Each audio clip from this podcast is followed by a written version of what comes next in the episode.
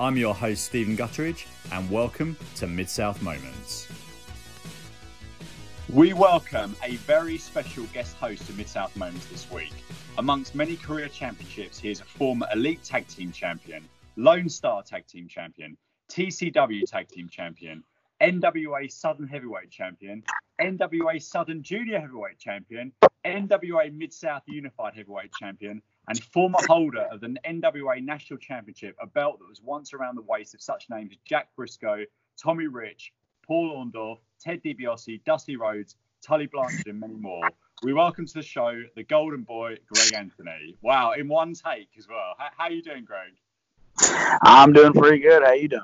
Yeah, good. Thank you so much for your time today. Joining us all the way from Tennessee, and I really appreciate you coming on the show. So first of all, just really interested in how you became a fan of pro wrestling in the first place, and sort of what was some of the stuff that you were into when you were growing up. I've said it before. Like my earliest memories of life aren't of my birthday cake or a new bike or anything like that. My earliest memories are of professional wrestling, sitting on my grandmother's knee watching professional wrestling. I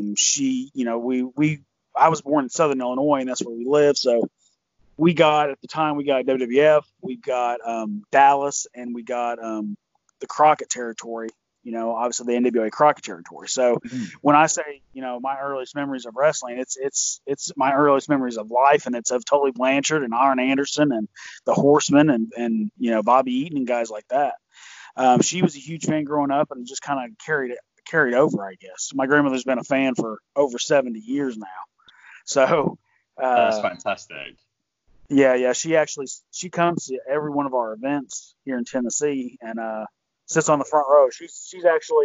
She's becoming more popular than I am. I don't know how I feel about that, but oh, wow. that's so funny. Yeah. I mean, I think I've talked about this previously before, but it's such an interesting thing that so many people's entry point to wrestling is through their grandmothers. Because I was the same. My grandmother was a real big fan of the older ITV wrestling here, the World of Sports stuff in the mid '80s, and that's how I started watching wrestling. And it seems to be a recurring theme. I don't know what it is about grandmothers, but I hear it over and over again. It's so interesting. I think it just really appeals. I think.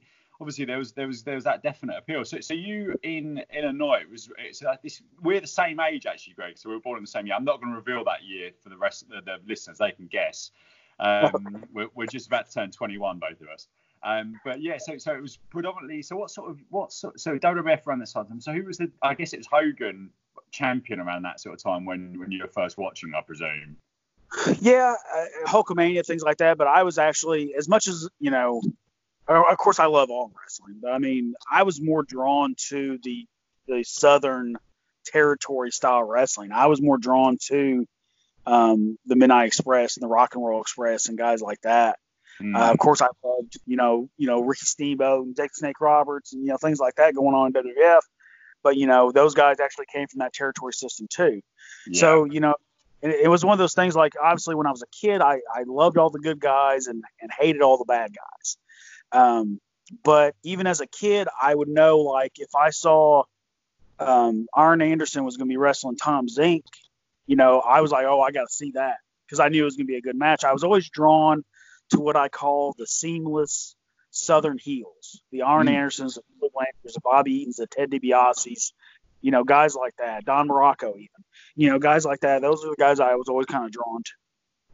I mean, it's so interesting watching this because in the UK, we didn't really have, after our own British wrestling was off TV in '88, we didn't really have anything apart from WWF on Sky. And then you had a little bit of NWA, WCW later.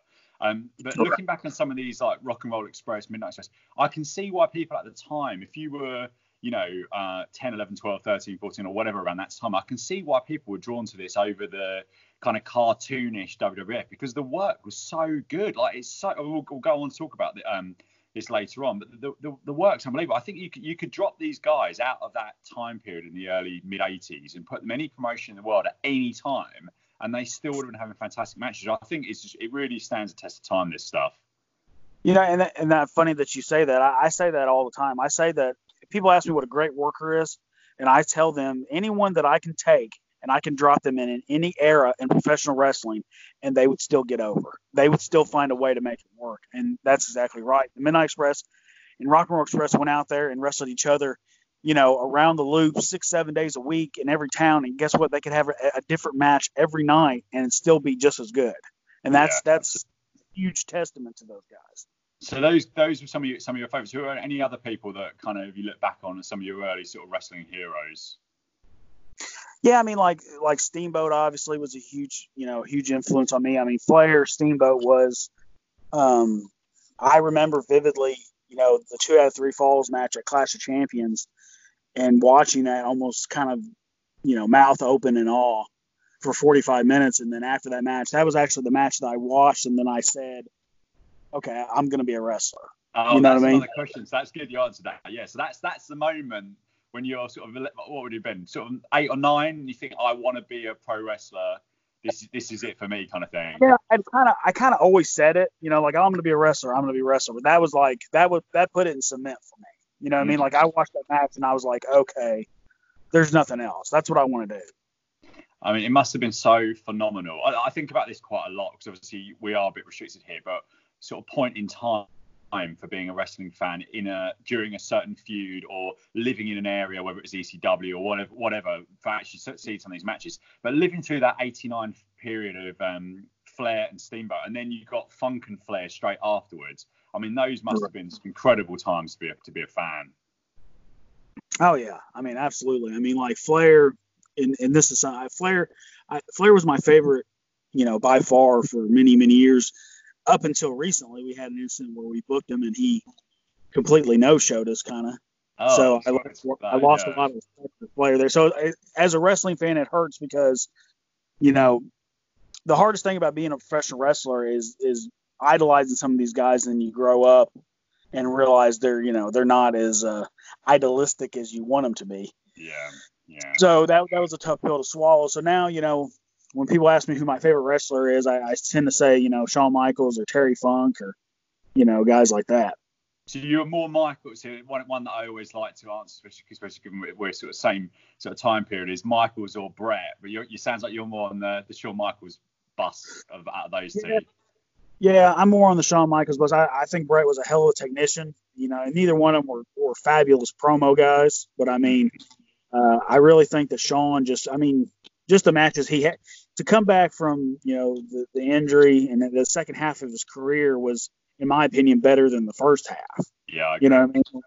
And he went on and had that match with Triple H at SummerSlam 2002 was like just perfect. And then, you know, the Taker stuff. And I mean, just every time he went out there, he was just knocking it out of the park. You know what I mean? Him and Angle too. I mean, that's one of my favorite matches too. Him and Angle was unreal.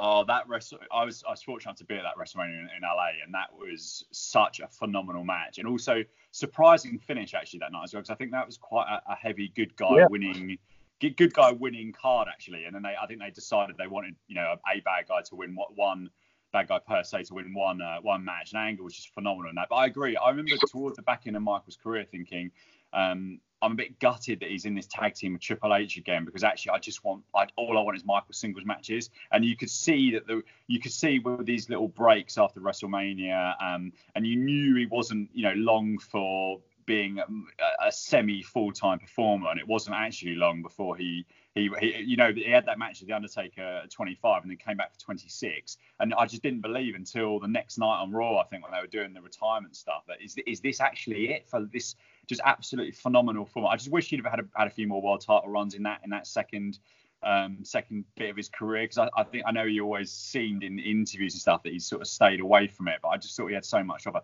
The other match I really liked, he had a couple of matches with Cena, and lots of people got different views on Cena, but his match at WrestleMania 23 I thought was really good with John Cena, and he had a near hour match in London as well, which I wasn't at sadly, but which was fantastic with John Cena as well. I train wrestlers too, and like that's a match I point to when people come to me and they say, "Oh, John Cena sucks." I was like, "Nah, not at all." No, son. Look at this. You cannot go 45 minutes with Shawn Michaels in that kind of match and not carry your own weight. Yeah, you know what I mean? Like, and that was a phenomenal match. I've watched that match several times back myself, you know, and it's unreal too, you know. I mean, I think the difficulty with Cena is that he is very people's views on him are very divided, because everyone felt that he should have turned. Probably, I'm trying to think around the optimum time. I can't think of an optimum time for him actually, really. But everyone thinks we actually should have turned. But the bottom line is, they were doing, good pay-per-view numbers, really much better TV ratings than they are now. So actually, I don't know. What do you think? Was Vince right to keep him on the good guy side of things? Because of the internet and the fan views had shifted so much, it was just, Cena said it best. He said, what am I going to do? What am I going to turn heel so you guys can cheer me? Exactly. What's the point? Yeah. Yeah. You know what I mean? So I completely understand the business standpoint of, no, we're going to let this ride. I think it really more comes down to, you have to, if you're going to be white meat babyface, then you have to have an evil heel to go against. And most times he was just going against guys that weren't actually being heel. They were just trying to be cool. And of course, when you're trying to be a white meat babyface and you're wrestling a guy that just wants to be cool, that's a near death experience, really. Yeah. Exactly. Most people don't know how to be a bad guy. Most people don't know how to be a heel anymore. So, it's really tough for the baby faces on that end of it. So I think if he would have had, to tell me that, John Cena versus Fred Blassie, when Fred Blassie was one of the top heels in the business. You know what I mean? There's no way they would have cheered Blassie. No, yeah, exactly. So I mean, it has to be looked at with the same scope as everything else. Yeah, I agree. The one I think they should have turned, and I think actually had they done it, that now things have been very different from this guy. He gets slightly tepid reactions. I think after Roman Reigns beat Undertaker at WrestleMania, that was the time that he should have turned. He should have come out on Raw the night afterwards and turned. And I think actually with everything that happened afterwards with his, significant health problems, I think he would have come back as a conquering, massive babyface hero at that point. But they never. I always felt they used the excuse of, well, we didn't turn Cena, so we're not going to turn Reigns. But they're two very, very different animals, I think. Yeah, I still go back. You still need a heel to go with. Like same thing with Roman when he won the title, and then Sheamus came in and cashed in on him. Yes, and he lost the title, right? And then McMahon did an episode of Raw. I can't remember if it was the next night or a couple weeks later or whatever it was, but he came in and he healed on Roman Reigns. And when Roman ended up winning the title that night and, Superman punched Vince, the entire crowd was cheering and on their feet. When you have a heel that they hate, then they're automatically going to love the babyface. Yeah. And then the Royal Rumble to set up Reigns' match versus Triple H. Because the title was on the line in the Royal Rumble. Triple H was what won it completely clean as a whistle when they came in late. Was crotch chopping, supposedly being the heel, and it's just it's exactly what you're saying in terms of trying to be that's not being a heel. But yeah, to jump back. So going back to when you decided you wanted to be a pro wrestler. Talk about that journey from that day to actually. How did you train? Where did you find a local facility to go? Did you find a trainer? Talk about that journey from that point to getting in there and learning some stuff. Well, you remember Memphis Championship Wrestling. Memphis Championship Wrestling was a developmental territory for the WWF, and they ran near my hometown. They ran in Newbern, Tennessee, once a month. And this is when they had Regal and they had, Ron Killings and they had Reckless Youth and, they had the Headbangers at some point. They had just this host of talents. But, they were only drawing, 30, 40 people in my hometown, right? So me and my buddy, we're both teenagers. And my buddy's dad is actually a cop in the town. So he goes to the promoter, Terry Golden, and he says, hey, listen, my son and his friend are, they're trying to break in the wrestling business. Can you help them? Right? So Terry Golden, being the businessman that he is, actually decided to put us on the card, decided to put us as what he called an intermission match. Okay. Wow. Right. So he put us as an intermission match. An intermission match was actually a semi-main event. And we end up drawing 200 people that night. because two local hometown boys were on the card. What were the nerves like going into this then? Was it? I mean, I imagine that's terrifying, isn't it? Yeah, we were beside ourselves. We never done anything in front of a crowd before. We had just we kind of got in the ring that afternoon and kind of showed him what we could do, and he kind of helped us piece together some stuff and you know that kind of thing, and just let it fly. And we ended up doing relatively well for considering all things considered, and we did that for several months until they closed the developmental territory.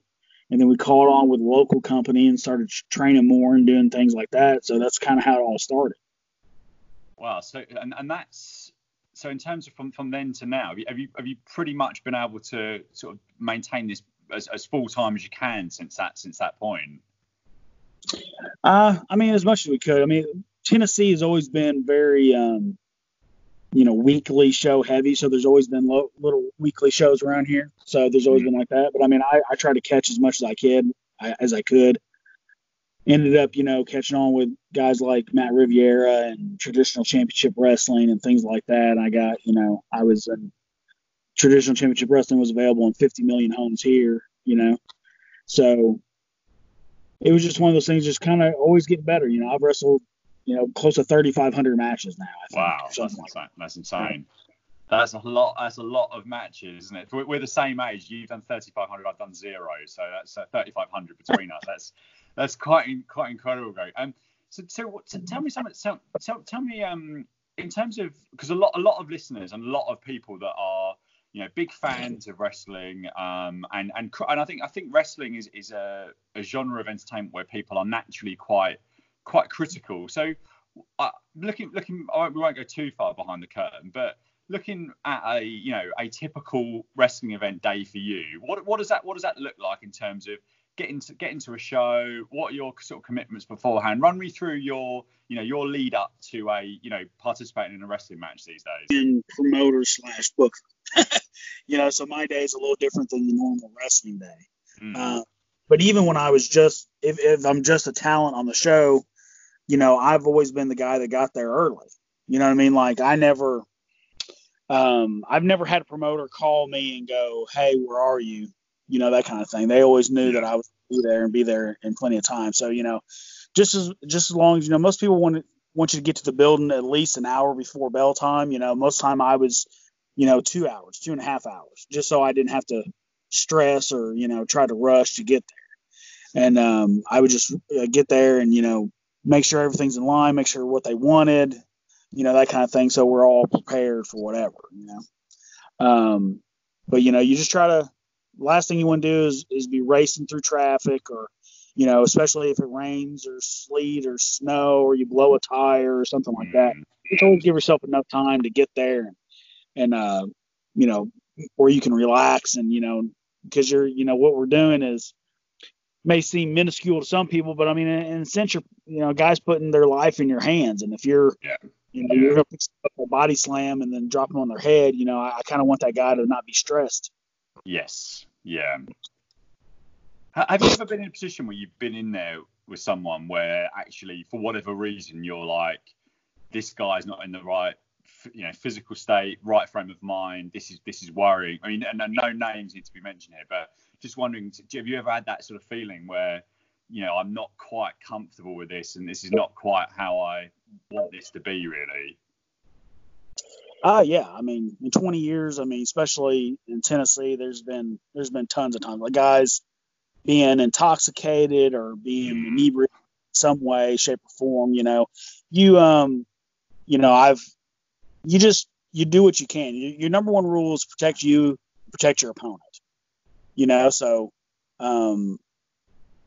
what I do is if I don't feel comfortable with a guy giving me a backdrop or picking me up, then he's not going to give me a backdrop or pick me up. Sure. And is that how you would do it? We're doing something else kind of thing. Is that how you would kind of get out of that sort of scenario, I suppose? Yeah, there's been plenty of times like we wrestled a guy in Texas that was completely drunk off his ass. You know what I mean? Like, there was no way he was ever going to do anything to put us in a compromising position where he could hurt us legitimately. Yeah. So it basically became a match of punches and kicks and tackles and not even hip tosses because we didn't trust him to even do a hip toss at that point. you know. So, and then, you know, if you you go to the promoter or the booker, you tell them your gripes and, hey, this guy doesn't need to be fucking like this. Don't ever put me in the ring with him again. Yeah, yeah. Just kind of let it go from there. I mean, if they choose to try to book you guys again, you just make your case again, and you have a choice of either doing what they ask or not working for that company.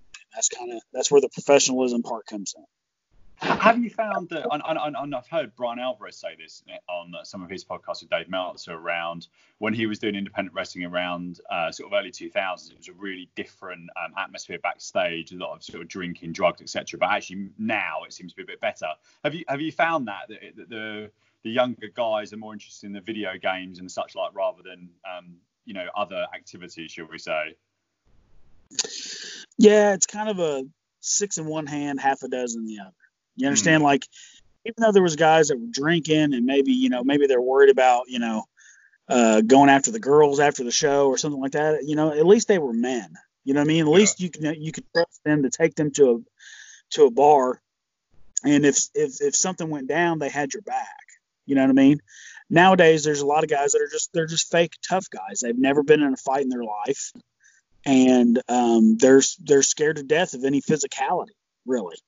And I mean, and you can see it within the work too. Like when you see a guy do 8 super kicks to the face in one match, you know what I mean? Like, obviously that guy has never been kicked in the face. You understand? I completely understand what you mean. Yeah, absolutely. So I guess some of that brotherhood and camaraderie that maybe used to exist has changed a bit now, where it's just a bit of a different generation of guys, I suppose. Yeah, it's just everybody wants to, you know, they all look at it as phony art. And I don't look at professional wrestling that way. I still believe the best way to sell professional wrestling, especially when someone is, you know, paid to watch you and they're only 6-7 feet away from you, you know, is to make them believe it's real, you know. And the only way to do it is to, you know, follow the tried and true stuff that's been going on for over 100 years.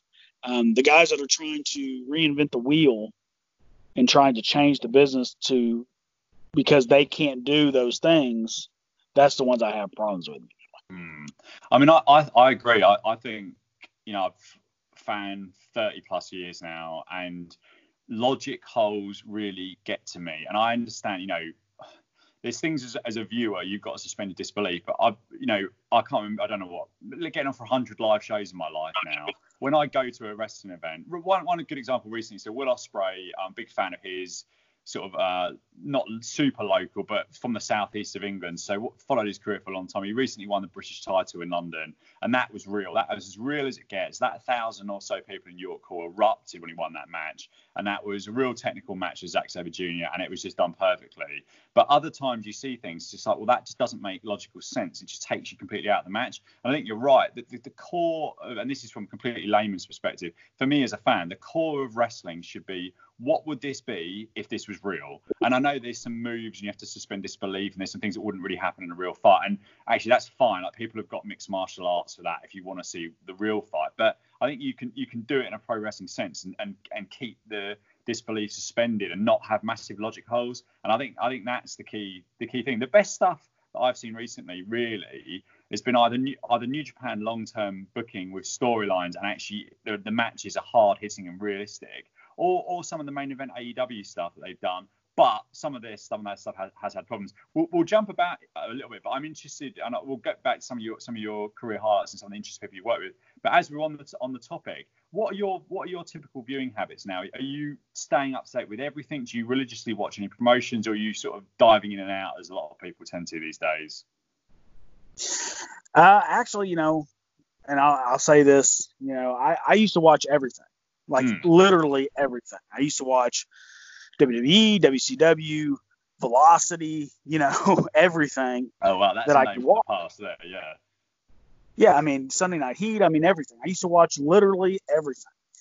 And as the years have gone on, I just can't do it. Like, I can't physically force myself to watch some of this stuff because it's so bad.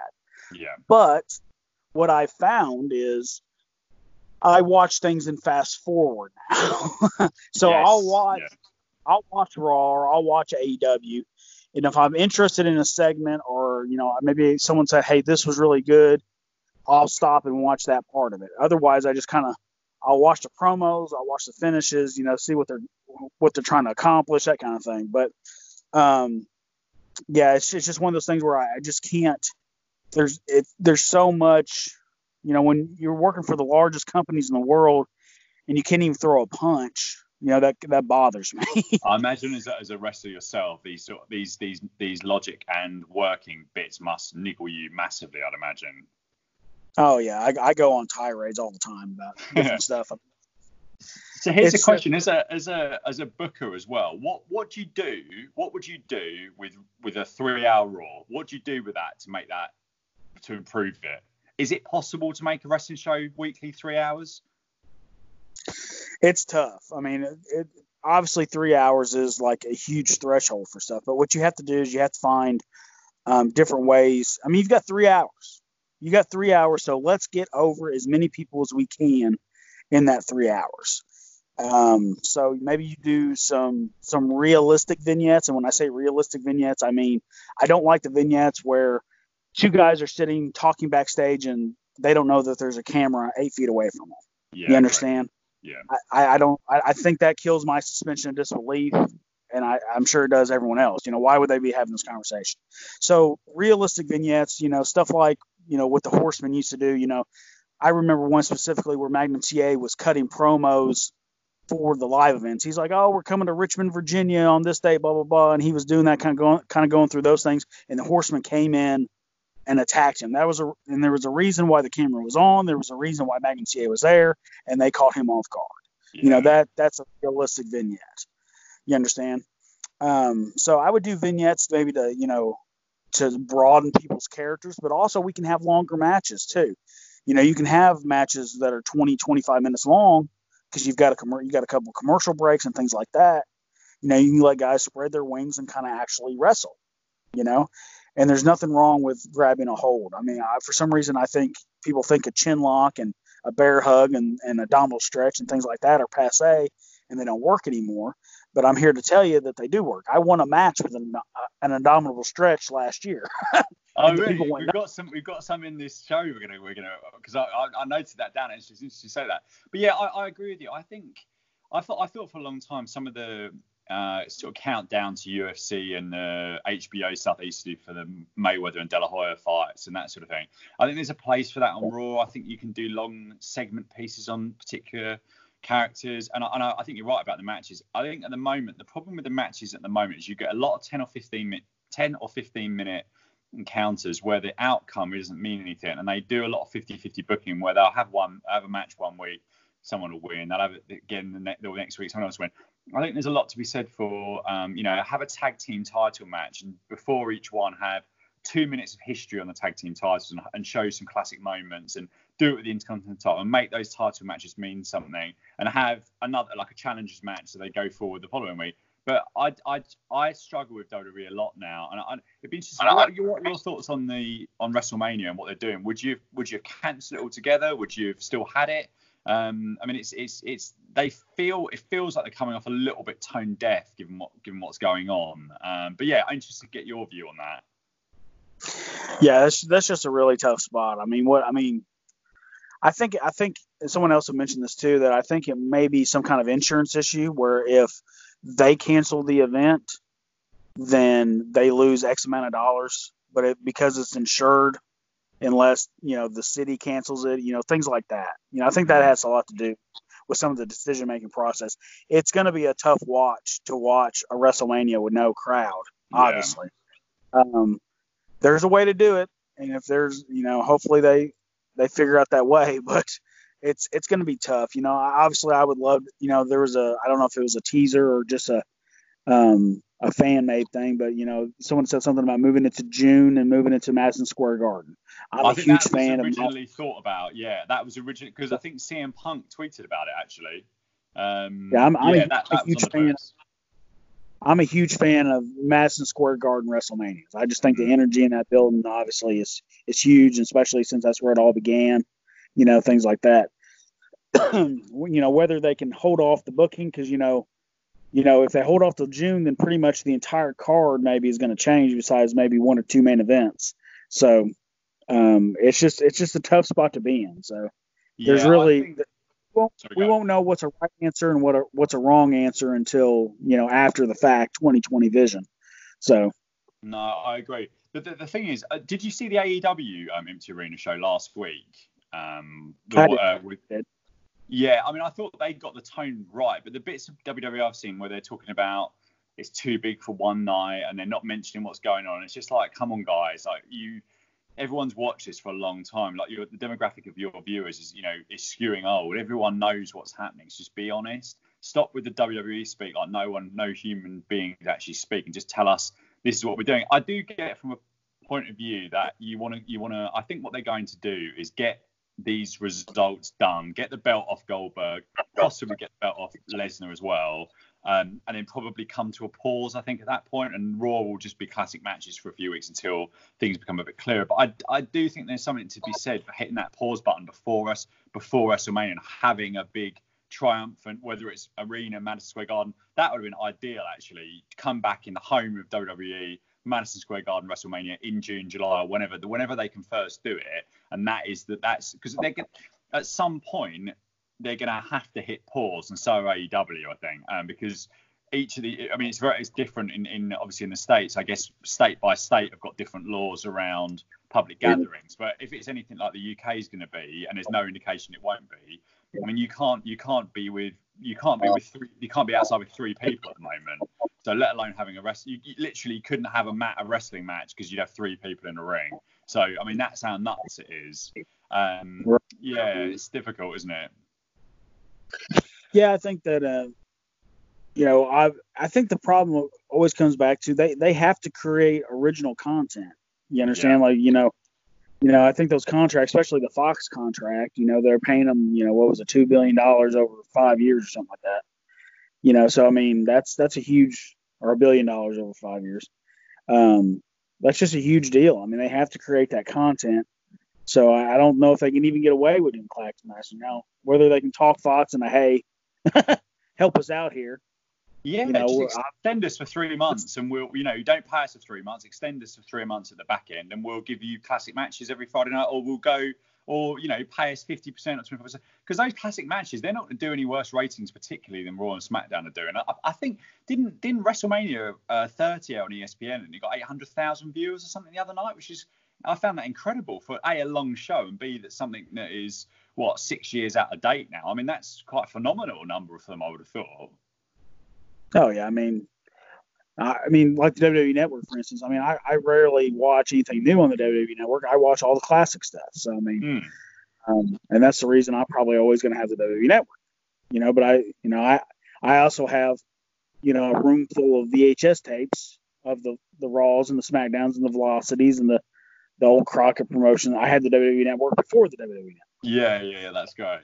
I remember I used to think about, I got rid of my VHSs, which is a sad.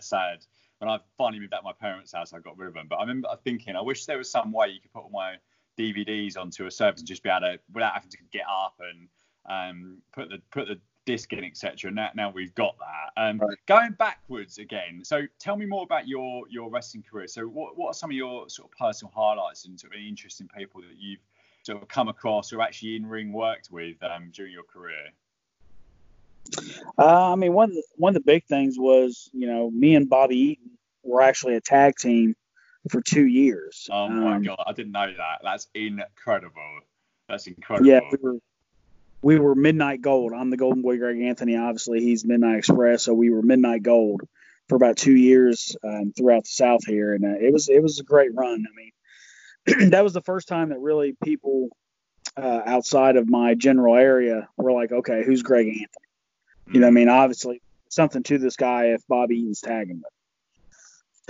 And Bobby, is legitimately the nicest guy I've ever met. I mean, not just in wrestling. I mean, probably in general, the nicest guy. He would literally give you the shirt off his back, even if he just met you. Yeah. And the fact that he was – as good as he was, as revered as he was as a professional wrestler, and being that nice, I mean, it's incredible to think about.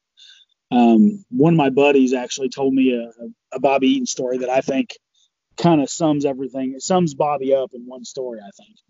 He said he was on a show with Bobby, and he was my friend was fixing to go out, but he couldn't find his shirt that he wore out to his entrance. And he was looking around for his shirt, and Bobby came up and said, "Hey, you know, what are you doing?" He said, I can't find my shirt. So Bobby started helping him kind of look for the shirt, right? So then the guy says, "Well, don't worry about it. I'll find it later." And like goes out and does his match. Goes out and does his match. 20, 25 minutes later, gets done with the match, comes to the back. Bobby's still looking for his shirt. Oh, wow. You know what I mean? And to me, that's a great Bobby Eaton story because it tells you, I mean, he genuinely wanted to find that guy's shirt. Yeah. You know what I mean? Incredible. What a guy. I heard, I think the Steve Austin quote is probably quite famous there. But I remember him on a DVD or interview somewhere, but talking about Bobby Eaton, how he'd always keep things in his bag just in case any of the guys needed anything. And he was just like the absolute sweetest heart of a guy. So yeah, that's phenomenal. So you were tagging with him for 2 years then. That's quite a long time, and there must have been some pretty spectacular moments during that. And did you ever find yourself on the ring apron just looking over and thinking, I actually can't believe this is actually happening? Or do you have to, being a pro, I guess you probably have to put some of that stuff aside at some points? I mean, it happened. Well, here's the thing. Like this was near the end of Bobby's. I was actually involved in Bobby's last match. You know, we did a big 6-man. And that was Bobby's actually last match. So this was at obviously the tail end of his career.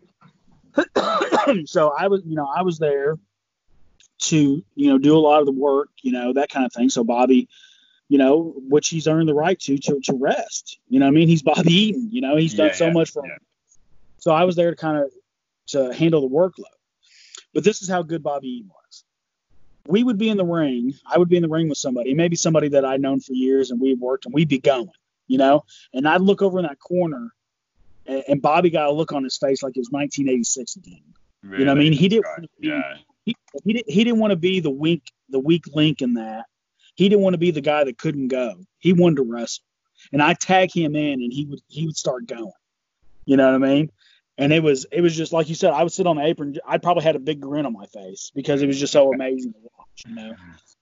Oh, that's fantastic. So, of all of those titles you've won, Greg, which one the most important to you? And I guess also which was the sort of happiest moment? And they don't have to be the same, I guess. But tell me about some of those titles. That must always be, when you're growing up thinking about being a wrestler, actually getting that title from a referee and winning a championship for the first time must be, you know, quite a phenomenal moment, really.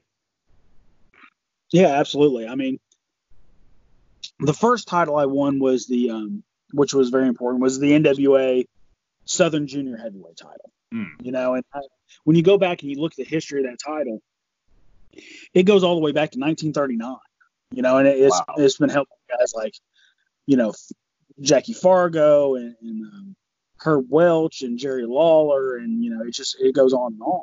And that title is actually part of our that title history is a part of our company now in Pro Wrestling Mid South. We've commandeered that title pretty much. So that title goes all the way back to 1939.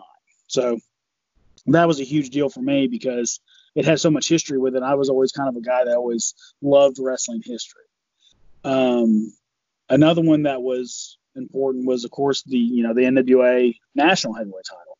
You know, when you talk about guys like the Masked Superstar and Tommy Rich and Paul Orndorff and guys like that, and the fact that I'm a 3-time, you know, NWA National Heavyweight Champion, you know, I think I've solidified at least a small place of my history in wrestling history, you know. Oh, 100%. So if anyone ever looks at that, any of those names, and they look at any of their, you know, their title histories, look at the belt. And that you're always going to be on there with just incredible names, and just to win a title with the NWA initials on it, it's just, you know, that's something that's exceedingly special, really. Yeah, absolutely. Another one, you know, was the TCW Junior Heavyweight title, because when I won the TCW Junior Heavyweight title, it was kind of almost like a call to arms kind of thing, because when you said junior heavyweight, or you said light heavyweight, or you said cruiserweight, it automatically meant less than in a lot of people's eyes.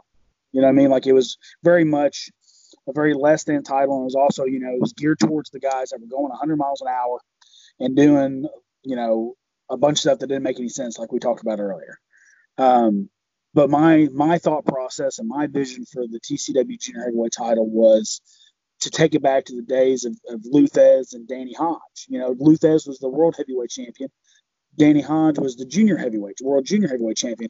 And those two men were actually looked at as peers. Not one was greater than the other, right? So, and that was kind of my deal. I wanted everyone to realize that junior heavyweights, just because I happened to weigh less than Lance Hoyt, didn't mean that I was any less of a champion than Lance. No, you know? Not. Yeah. So then I kind of took that Danny Hodge mentality was, you know, and I'm not just, you know, I'm not this guy that's just going to bang around for you like a Mexican jumping bean or anything like that. I'm going to go out there and I'm going to wrestle. I'm going to have the best match on this card every night because that's who I am. Hmm. I mean, I think it's an odd thing in wrestling that is still, I mean, it's still a bit of a thing now, really, because even in New Japan, where the junior title is, you know, really revered, it was always about, or it has been about. Will Ospreay is a good example again for a couple of years.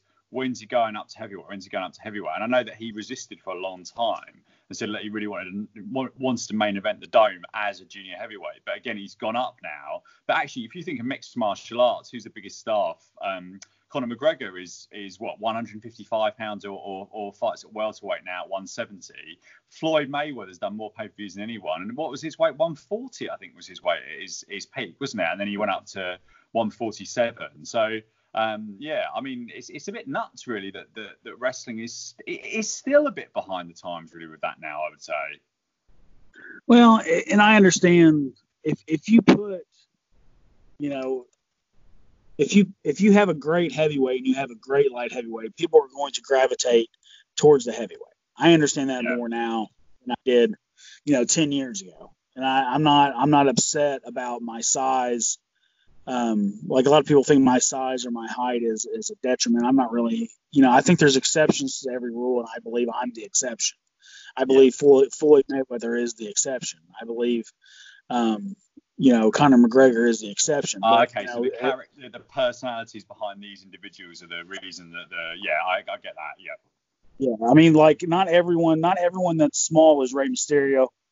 You know, not everyone that's fat is Dusty Rhodes. You know what I mean? Like those guys were once in a lifetime talents. You know, and that's why they were able to do that. But people, I think, use those guys as crutches sometimes as well. You know, Dusty Rhodes was this or Rey Mysterio's this. Well, you're not either one of those guys. Yeah. You know what I mean? So there has to be a little bit of there has to be some truth and some inner truth, really, for you to understand who and what you are. Yeah, absolutely. Talking about just going slightly off topic, because I've watched it today. Have you seen the Benoit documentary, the Vice thing that's just come out this week? Yeah, I did. I watched part one the other day, and I watched part two last night. So yeah, what did you think? Man, the first one was rough. The first one, you know, how tore up everyone was about Eddie and all that kind of stuff. That was rough. The second one was obviously, it was hard, but you know, it was, you know, kind of expected. I'm really surprised that really no one really even talked about the Kevin Sullivan rumors. You know what I mean? Yeah, like obviously, yeah. I know there's not much validity to it after once you get into it, but I mean, at least I think they really should have just touched on it just a bit. I think Chavo in the first one, I think said something about Kevin Sullivan they said he was a Satanist, but he's not a Satanist, blah blah blah, and they just kind of blew past it. I think that was their one shot at it. Yeah, I mean, it was really, I mean, it was really, really hard thing to watch. I'm not sure, given everything that's going on here, and I'm basically quarantined at home. It was perhaps the best viewing as a pick me up today. But it was it's such a horrible story. It really reminded me of that really horrible day when it all came out. And going back, we were talking about Madison Square Garden earlier. When I went to WrestleMania 20 at the Garden, and I met Chris Benoit the day before. He won the title very, very briefly, like a meet and greet thing.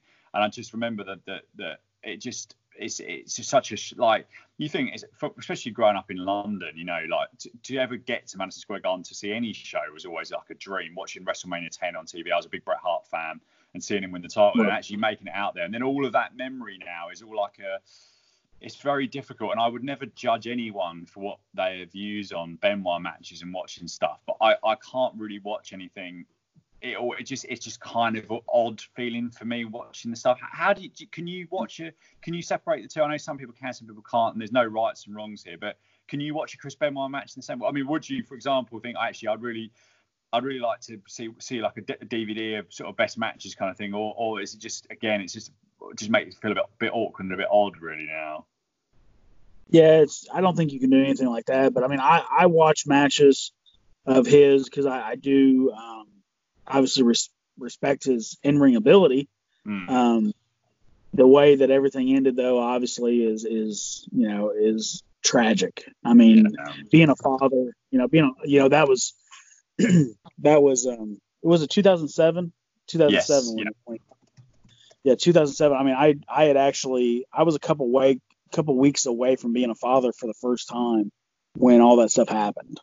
You know, and now I'm a father. My boys are 12 and 10, you know, and I can't imagine anything more horrific than, you know, taking your own child's life. I mean, so, I mean, from a personal standpoint, obviously I'll never sing his praises as a man or a husband or anything like that. You know, his in-ring work, you know, is something that can still be looked at and studied. We just have to try to separate the two as much as we can, much like we do with OJ and football. Yeah. You know, obviously the guy ran for, you know, 30,000 yards or something like that. I don't know. But I mean, you know, it doesn't mean he wasn't a great football player, but he's not a very good human being. You know, so. Exactly. I think that's you sort of sum that up sort of really perfectly. What are your plans? Going back to your wrestling, what's your plan? Have you got a number of years in mind? Are you going to try and carry on for as long as you can? What's your sort of goal at the moment? Well, I joke around all the time and say that I'm trying to make it to the age of 74. I want to have my last match when I'm 74. That was Lou Thes's age when he wrestled Chono and the Tokyo Dome. So that's my goal. Of course, I'm 38 years old, and I've already had heart surgery. Are you okay? Yeah, I actually it turns out that I have what they call a left dominant heart, which means my blood flows to the left and not the right. But it also means that it turns out that I have no right arteries on my heart. I just have left. Right. So basically. Yeah, it was a huge deal, and we didn't know. You know, I ended up having a 90% blockage in my Widowmaker and two 70% blockages everywhere else, and I was still wrestling. So I ended up having to have. It was actually I found out the day before I was supposed to have a shot at the NWA World Heavyweight Title. So I had to cancel that match. And it was just a rough thing altogether. You know, I ended up having the surgery, and I was out of the ring for about 4 months, and I came back, you know, strong as ever, and I have checkups all the time. So I'm doing fine. Good. And that was in 2017. So we're coming up on 3 years now. But yeah, it was a rough bit. Yeah, I imagine that really, really scary stuff. But no, I'm glad to hear your sort of everything sort of moving in the right direction now. So just before we go on to the Mid-South review, what's your favourite all-time match that you've ever had? If you can sort of name one, and if you can't, handful is also good. Okay, I was going to say get down to one would be hard. Well, actually, you know, I came the night I came back from. And had my first match back from the heart surgery. I still get goosebumps from it because it was just such a moment for me. Because that was the hardest 4 months of my life. You know, I've wrestled my entire adult life. You know, and that was the only time that I wasn't able to wrestle was those 4 months. So when I came back and I actually won the Pro Wrestling Mid-South Unified Heavyweight Title from Simon Reed, that was a huge moment. I also had years ago I had a knockdown, drag-out fight match with Jay Lethal. You know, he was the Ring of Honor. Yep. He was the Ring of Honor television champion at the time, and I was the TCW junior heavyweight champion at the time. And we tore the house down in Arkansas.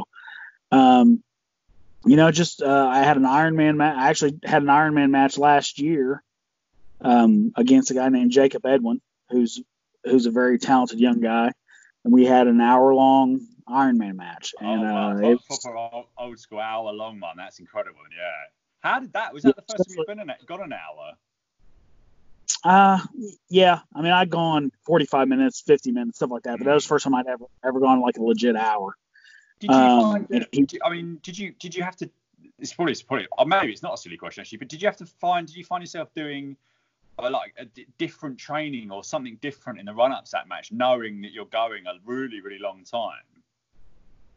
Yeah. Obviously, cardio was an issue. I carved up that whole day. I was eating pasta and things like that, just to make sure I had enough energy. But it was really fun for me because, here I am. It was 2 years after my heart surgery, and I had an hour-long match. You know what I mean? It was a very surreal moment. I did the hour. I won the match.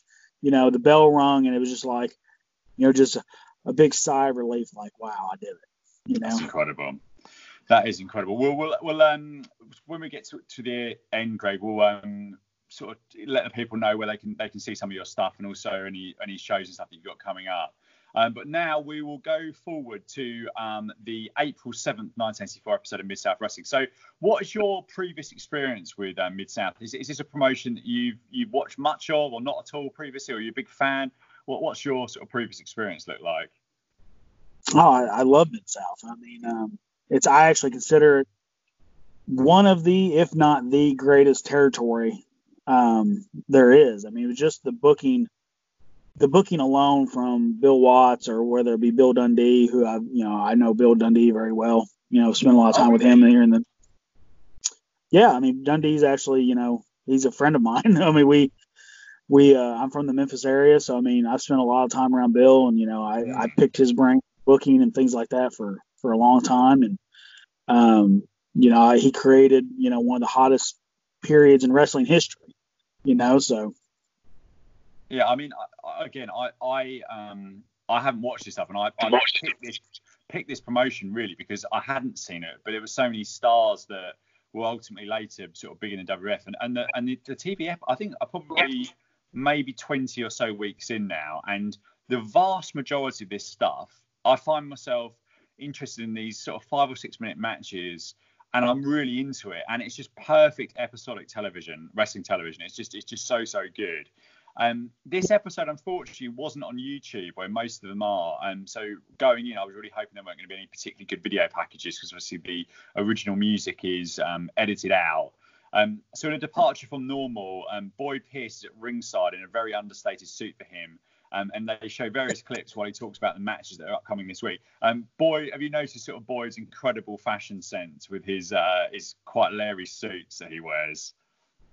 Oh, yeah. That's one of the big kickers about Boyd Pierce. He's usually wearing some kind of plaid something. Yeah. There was one not all that long ago that was almost like Joe's from the Technicolor Dreamcoat, which was just absolutely phenomenal.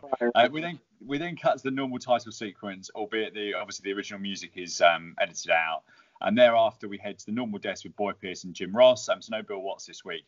So this, you've probably seen this before, but this is a really interesting time. So this episode would have aired the day of the Superdome show with Stagger Lee and Bill Watts versus the Midnight Express. So you're in this funny vacuum this week where not much really is advanced because this episode is going to be airing around the time of that show and the other 14 where they have that main event. So it's a slightly, I mean, you think that now it'd be impossible for promotion to do something like this, but back then it was, there was this sort of blurred line of, when things took place and they were able to pull stuff like this off. Oh yeah, they did a bunch of that. They would backtrack. Some of the smaller towns were actually on what they called a bicycle, which means they were so far behind they got bicycled to the other towns. Yeah. Right. So like some towns were actually a week, maybe 2 weeks behind the actual current television. So when they went and did house shows at these shows, they would have to go back and go, okay, where are we in television? and they would know where they were, and they would book the cards according to where they were, to what those people had seen on television. It's just crazy. I mean, this time, especially with cable television, where everything was just starting to change, it must have been such an interesting time to follow the business closely. Also, with so much choice as well. So this week, our main event is the Rock and Roll Express versus Buddy Landel and Butch Reed. And the Midnight Express will be here, plus Hacksaw Jim Duggan versus the Russian Invader. Pierce throws to Ross, who he describes as being golden-throated. That made me laugh a little bit. And Ross puts over the great lineup of matches that Grizzly Smith has come up with. So up first, we have the North American champion, Mr. Wrestling, with the 2-drop last week against Joseph Savoldi. I noticed, I don't even watch any of these episodes on YouTube previously, but the picture quality is miles better on the WWE Network version, which was quite nice watching this on here for once. Yeah, absolutely. Yeah, they've got the master copies, obviously. So yeah, the quality is much, much better. I mean, I have some of the episodes from a guy that taped them off in the 80s when he had them, and my quality is horrible. You know? Oh, really? So, yeah. See, I don't know what's better, the better quality, because you don't get that many video packages, and actually the entrance music, once you've heard it once, you know what it is. It's by the by, really. But it's just some of the video packages, like the Magnum TA stuff and Junkyard Dog, etc., just lose a little bit without the original music, but I did enjoy the better, and I guess it must be the masters. So in this one, Savoldi's has a couple of nice moves at the start before getting Mr. Wrestling in a headlock. The artist formerly known as Mr. Wrestling II escapes by pulling his hair, and he takes over the head scissors style headlock, which Savoldi tries and fails to bridge out of.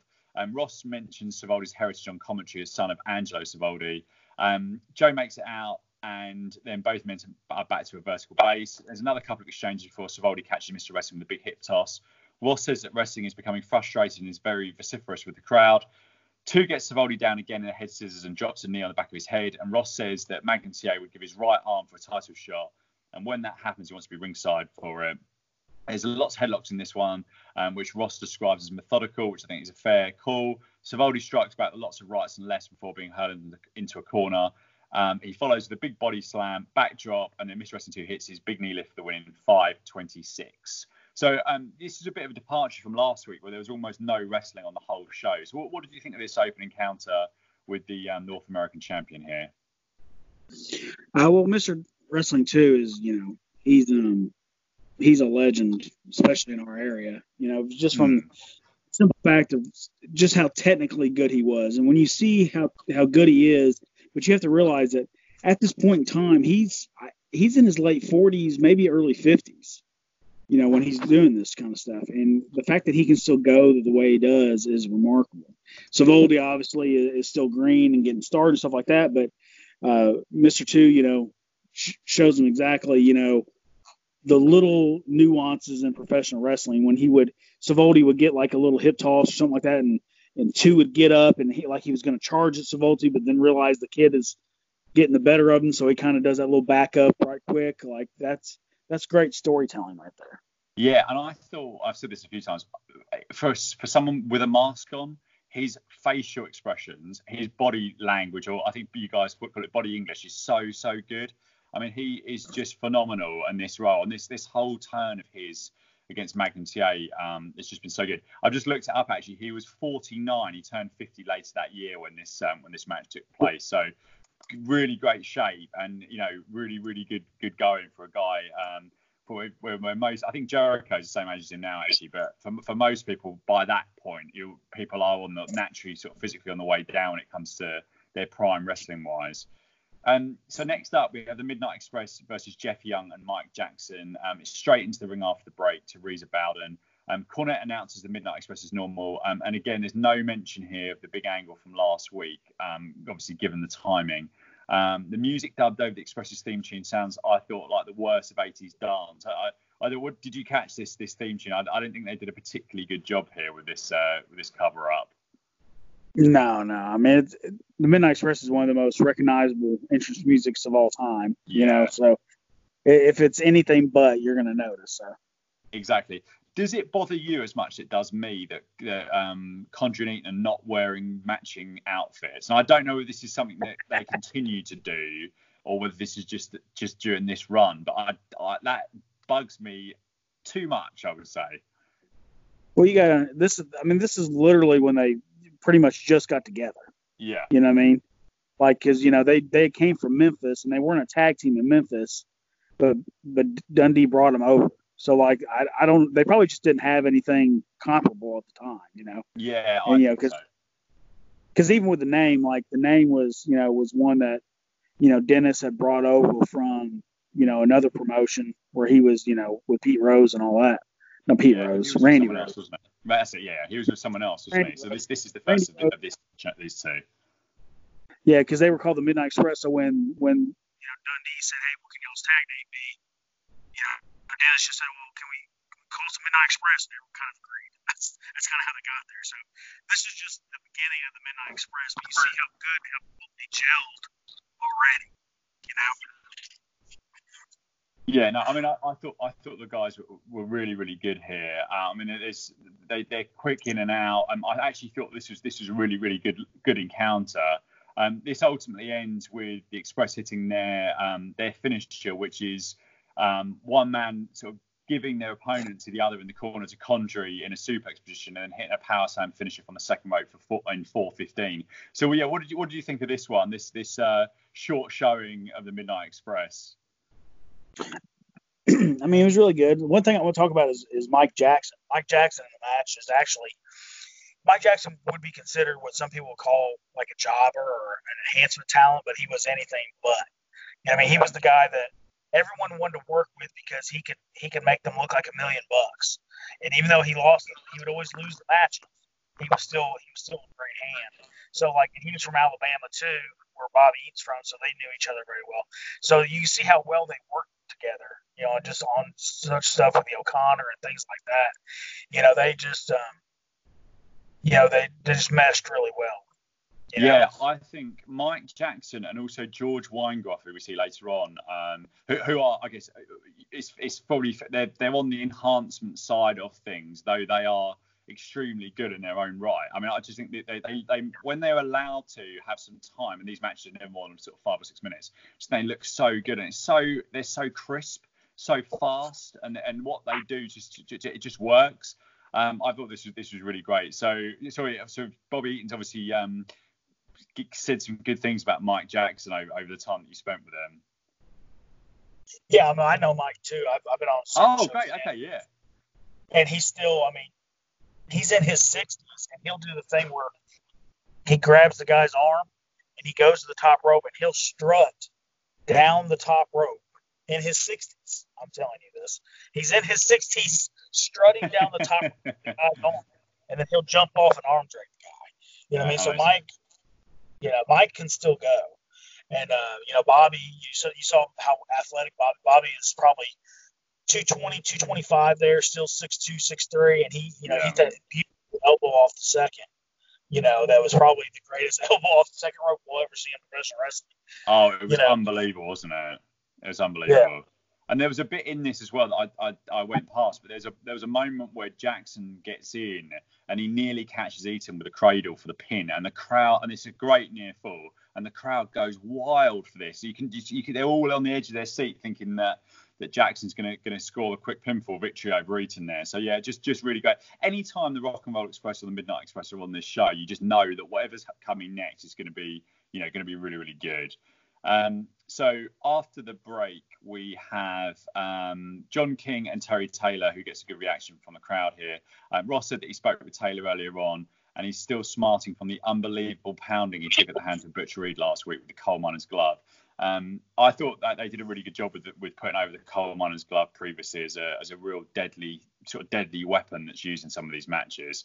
What do you think of Terry Taylor in this one? Because obviously Taylor is, I think probably because of the gimmick he got in the WWF later on, I think is a bit of a sort of derided character a little bit. But he's looked really good in all the stuff I've seen of him so far in Mid-South. Oh yeah, this is really where he started like coming out of the show a little bit, was in Mid-South when he got to have this good babyface run. You know, he's just a good underdog white meat babyface, but he, you know, he looked like $1 million. He was athletic. You know, his five arm is still, you know, amazing. You know, it's one of those things that's very, very hard to duplicate. If you ever try. Flying forearm, yeah. Well, it's actually, we call it, it's the flying five arm. That's what makes it so much. Everyone else uses, you know, the under part of their arm for it, but he actually uses the top part, and it's there. You know what I mean? It's just like getting hit by a freight train, you know, but it's really hard to duplicate that the way he did it. So is the way he does it similar to Michael? Because I know Michael's had a really good one. Also, obviously, Tito Santana was around this time as well, I suppose. Are they all similar, or is Taylor slightly different in the way he executes? Yeah, Taylor's was different. Sean's and Tito's were similar, and then Taylor's was more like a big flying tackle almost. But he would hit you with that top part of his forearm there, and he would hit you right above, like right in the side of the face and the eye. And it was just, it'd stop you in your tracks. As to where Sean's is, you know, kind of a very graceful, you know, off the ropes, you know, ting kind of thing. Yeah. But his was very forceful. Go back and watch it. It's there. You know, he comes up really high. Like his arm is almost down by his under his pectoral muscle when he hits him with it, you know. He also just before this hit, and I've written textbook Bret Hart style backbreaker. But that's probably maybe a little bit unfair on Terry Taylor because he might have been doing this before Bret Hart was, given this is 84. But that backbreaker was just like, you know, that was excellence of execution written all over it, the way he did that. And then he went into the flying forearm for the win in 248. But again, a really good showing from Taylor, and he is going for the TV title against Crusher Khrushchev the following week for the Olympic style medal and the $10,000 prize. So looking good for Taylor again here. So next up, we have the TV main event of the week, the Rock and Roll Express versus Hacksaw Butch Reed and Buddy Landel.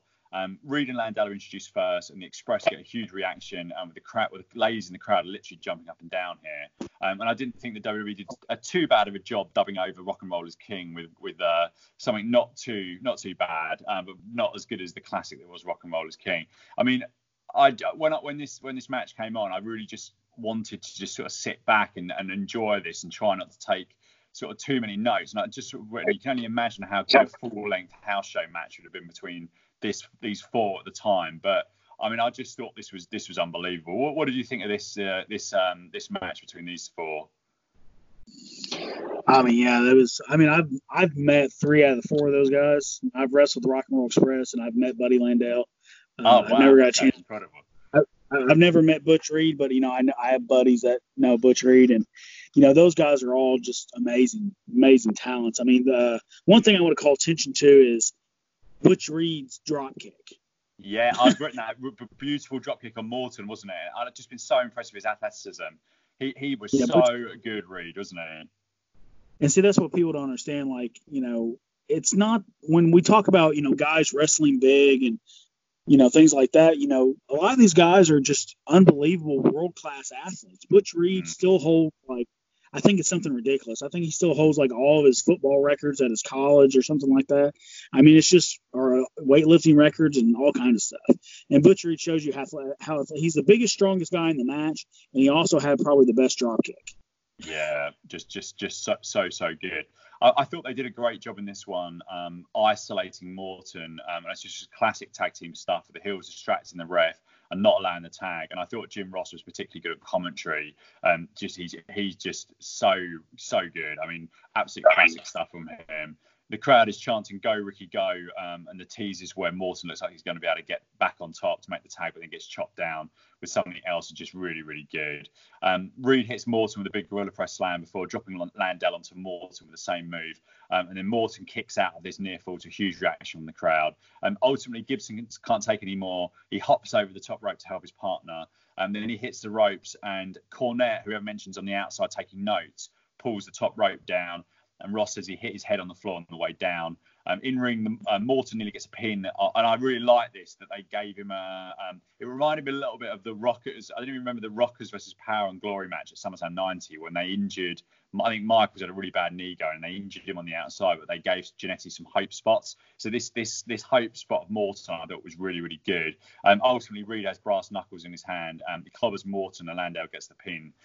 Again, yeah, I just thought this was really good. And they're moving forward with the Express versus Express full on feud. So any final thoughts on this one? No, I mean, Rock and Roll Express is obviously one of the greatest babyface teams of all time. You know, I recently was on House of Hardcore with them. last year, and they were still, you know, one of the greatest babyface teams today. Yeah. You know, so they're just masters of what they do. And like, this is, you know, this is near the beginning of their stuff. And you see how athletic and energetic, and Ricky Morton obviously is. If you want to learn how to sell in professional wrestling, if you want to learn how to get sympathy in professional wrestling, you watch Ricky Morton, hands down. Yeah. There's a match, because obviously a lot of people are posting sort of match of the days while people are stuck at home at the moment. And there's one that I've put on my list of must watch of Morton and Ric Flair, I think from either 89 or 90 on perhaps a WCW Saturday night. That's on the list. I need to try and watch that this week. But that was getting rave reviews online this week. So I mean, sorry, go on. Have you watched their 86 stuff first? No, I haven't. So they did main event something back then, didn't they? I believe.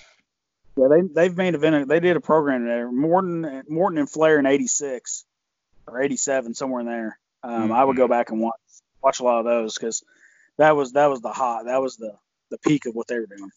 Okay, well that is. I'm going to go. I'm in between work tomorrow. I'm going to search for that definitely. So after the break, we have Hacksaw Jim Duggan versus the Russian Invader, who was veteran Jerry Novak under the mask. A little bit of a rough start to this one. Ross puts over both of their sides and says the Russian won't have to look too far for this All-American. The Invader has a hammer and sickle on his mask, which I thought was a nice touch, especially as he only made, I don't know whether this guy did this gimmick anywhere else, but he only actually made 2 appearances in Mid-South, this television taping and then the Superdome show. And that was it for him. So I don't quite know what the story was here. And interestingly, maybe this was just a short-term run, because it's really unusual for two names really to end with a babyface victory in this promotion. And Duggan on TV, that is. And Duggan ultimately gets the winner here, and clean as a whistle in 2 minutes and 12 seconds with his sort of flying headbutt / spear move. What do you think of this short encounter between these two? I think it got the job done. You know, I mean, that's ultimately what we want to do. I think the one thing I want to call attention to is there's a moment when Hacksaw Jim Duggan takes a back elbow from the Russian, and he kind of takes this weird kind of floppy bump. It wasn't a crisp bump at all. But you know what? I believe that bump, I believe that move more than I believe it when someone takes a clothesline and does a backflip. Yeah. So I just want to point out the realism in something like that. I'd rather people believe in what I'm doing than go wow at what I'm doing. Yeah, I mean, I think that again, I think that comes back to the root of things should be as close to reality based as possible. Does this make sense if this was real? And I think you're right. If you're doing a triple backflip off a punch or something, that's probably not the reality, really, I suppose. So after the break here, we have Masao Ito and Nikolai Volkov teaming for what I believe is the first time, certainly on television, versus Lanny Poffa and George Weingroff. Volkov grabs the microphone. I don't know if you heard me talk about this, but Volkov in Mid-South doesn't sing the Russian national anthem. The version he sings later in the WWF is the real version, but this is, I don't know whether he just made this up, but it's similar every week. But yeah. It's a strange one, but it amuses me. Yeah, I don't know what that was either, because like when I was watching the episode and he said he was going to ring it, I started singing the song about Stalin. Yeah, exactly. Yeah. And like he started singing something else, and I was like, what the hell is that? I think I maintain that when he went to New York, Vince McMahon said to me, if you're going to do that gimmick on my television, you have to learn the real Russian national anthem. Right. Lanny Poffo's in this match. His stock's really dropped since he was initially involved in the Mr. Wrestling II and Magnum TA storyline. Actually, Randy Savage popped up in a video package one week, but he's I don't know whether they lost faith in him or whatever. But I've always been impressed with Poffo when I've seen him. What did you think of him here? Yeah, Poffo's always been. He was always different. That was the thing. He was always unique. There was no one else that was wrestling like Lanny Poffo and doing the things that he did. So to me, he always had value in that sense. I'm more of a fan of George Weingroff. Weingroff was a guy that I stumbled upon one time when I was watching some Dallas and some world class stuff. And like, you know, apparently the thing is that he was blind. Have you heard that? That he was actually blind. He was legally blind. Whether he was legally blind or not. I mean, I know James Beard from that did world class, and he said, he was pretty blind. So, So I like Weingrod because he's really a great technical wrestler. You know, to see him and maybe some stuff. I'm always trying to find more stuff with him, maybe with somebody, the more technical side stuff. But this match was a good match where both these guys, him and Lanny, could both sell around and things like that. Yeah, no, absolutely. So this is where we get an abdominal stretch actually here. So Weingroff actually gets, I'm not sure, I haven't noted down which one it was actually in an abdominal stretch here. But the ref is distracted and Volkov blasts him with a big kick, and then Ito splashes, I believe, Weingroff for the winning 256. So what were your thoughts on this one overall? Any sort of thoughts on this this match between these four? Well, and that's something else. You know, I talked about Butch Reed being the biggest, the strongest, and still having the best dropkick. You look at, Volkov, and he's what, 320 here? He's massive. He's huge, yeah. He's huge. And then he jumps up and does a leaping front kick right to the guy's face, right on his cheek. Yeah, you know what I mean? Just think how impressive that is. You know, if you had an NFL defensive lineman that could do something like that, he would be an all-pro. You know what I mean? Yeah, big time.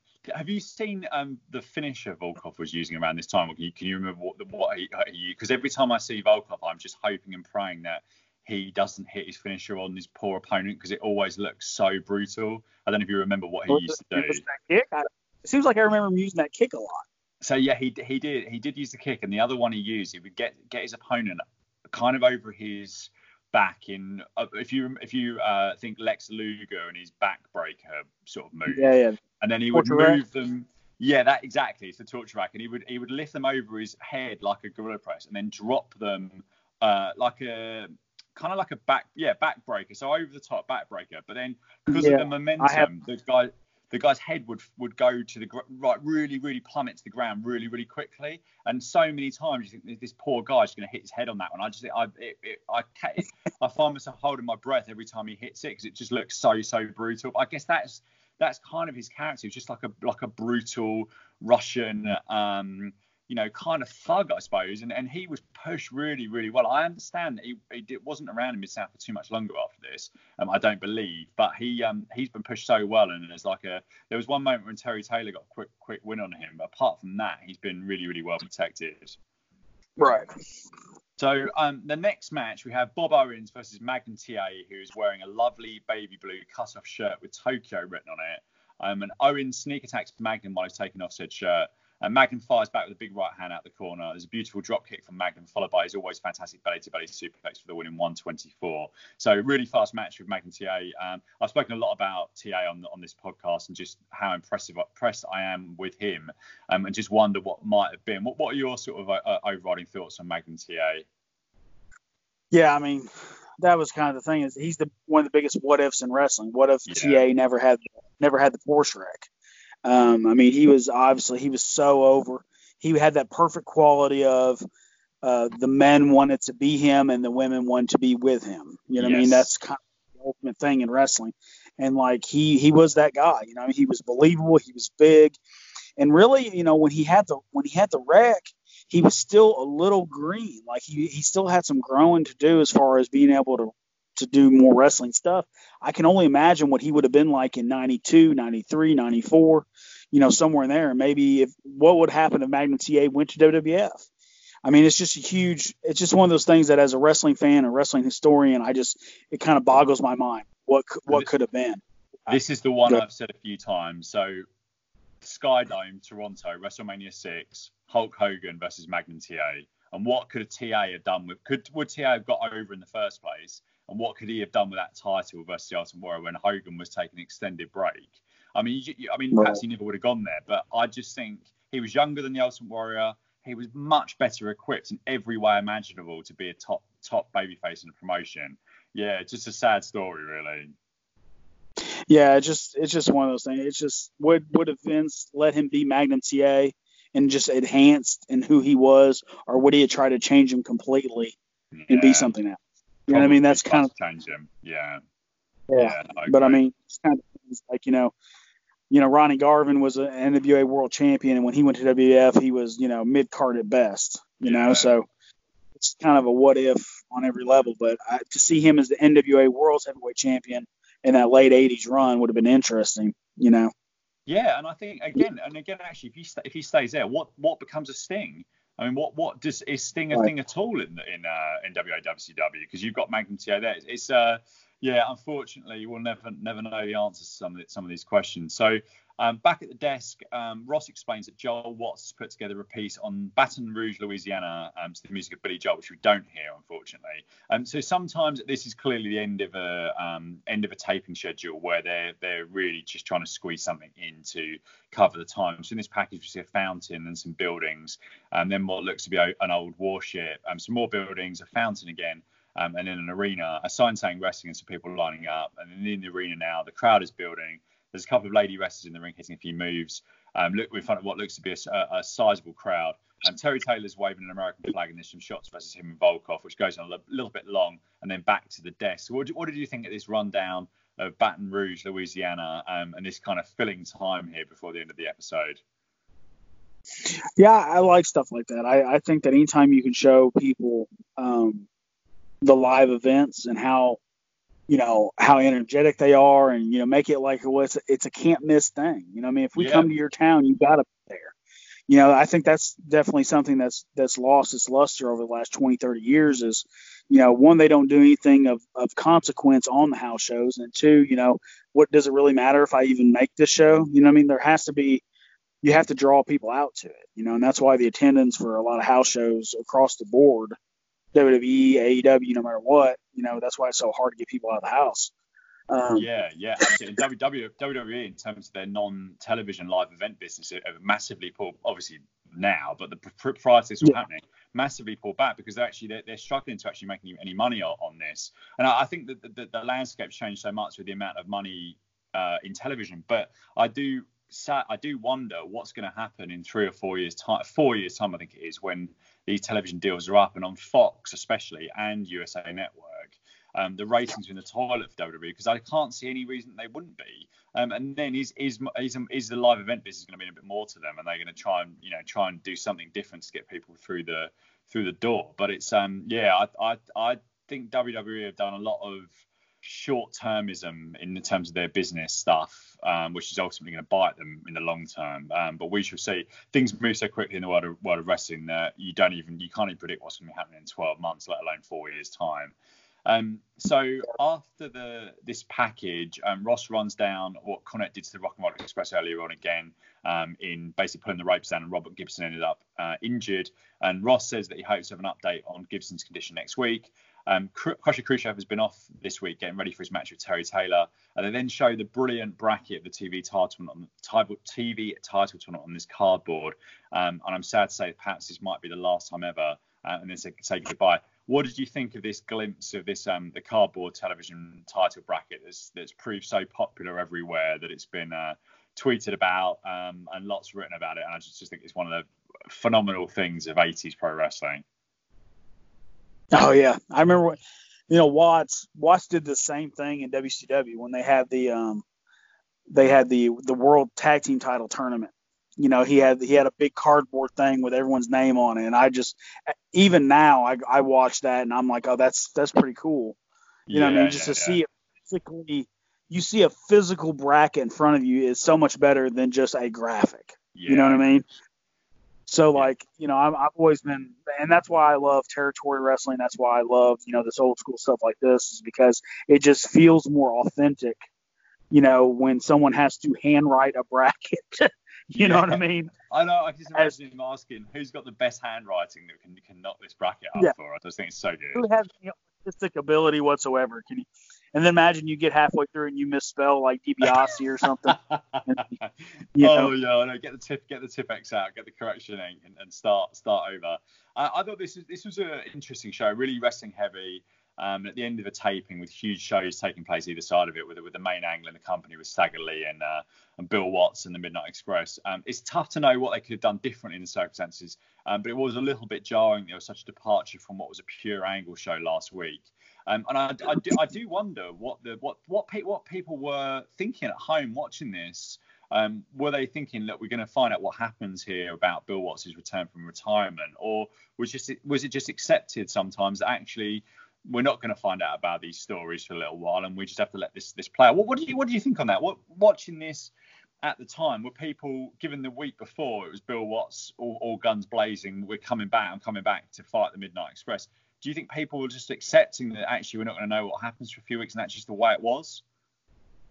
Well, you got to understand too, this isn't, people weren't watching this thinking they're watching a television drama wrestling show. They were watching this. This was legitimate wrestling, right? So, they watched it like they would watch the news, or they watched it like they would watch sports. You know what I mean? So they whatever you presented them, they believed in if you did it right. And yeah. I think they just, they understood that, the Superdome show was coming up, and they're just presenting them what they had. And I 100% believe they accepted what they saw.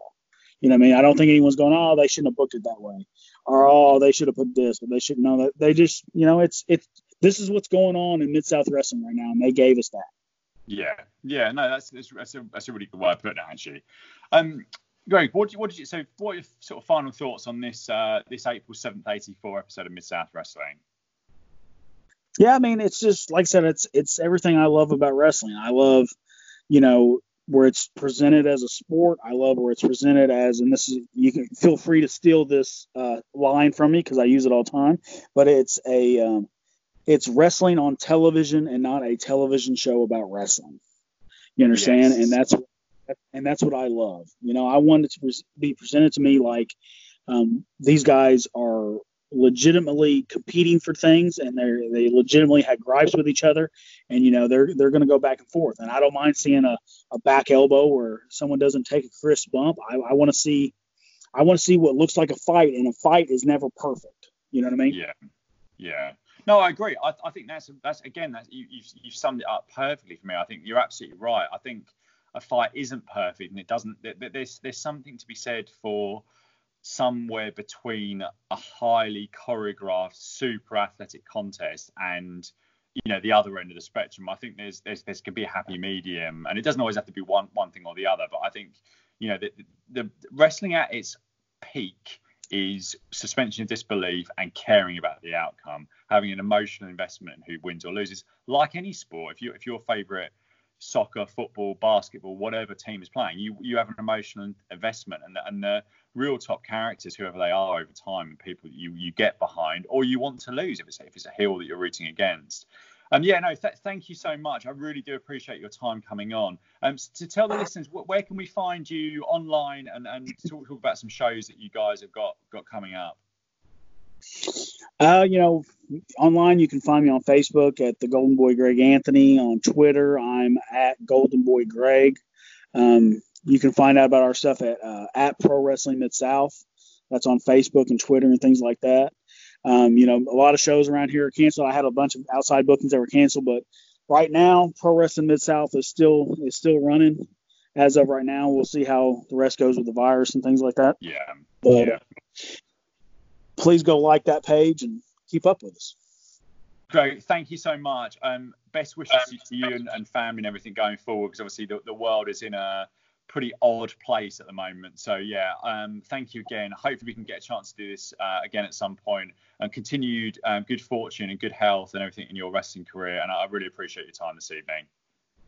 Absolutely. Thank you, man. Thank you very much for listening to this week's episode. If you've enjoyed the podcast, please head over to iTunes, where you can subscribe, and perhaps you'll even be kind enough to leave me a lovely 5-star review, which would absolutely make my day. If you're interested in guest hosting, please contact me via the Mid-South Moments Twitter account, which is at midmoments, and I look forward to speaking to you all again very, very soon.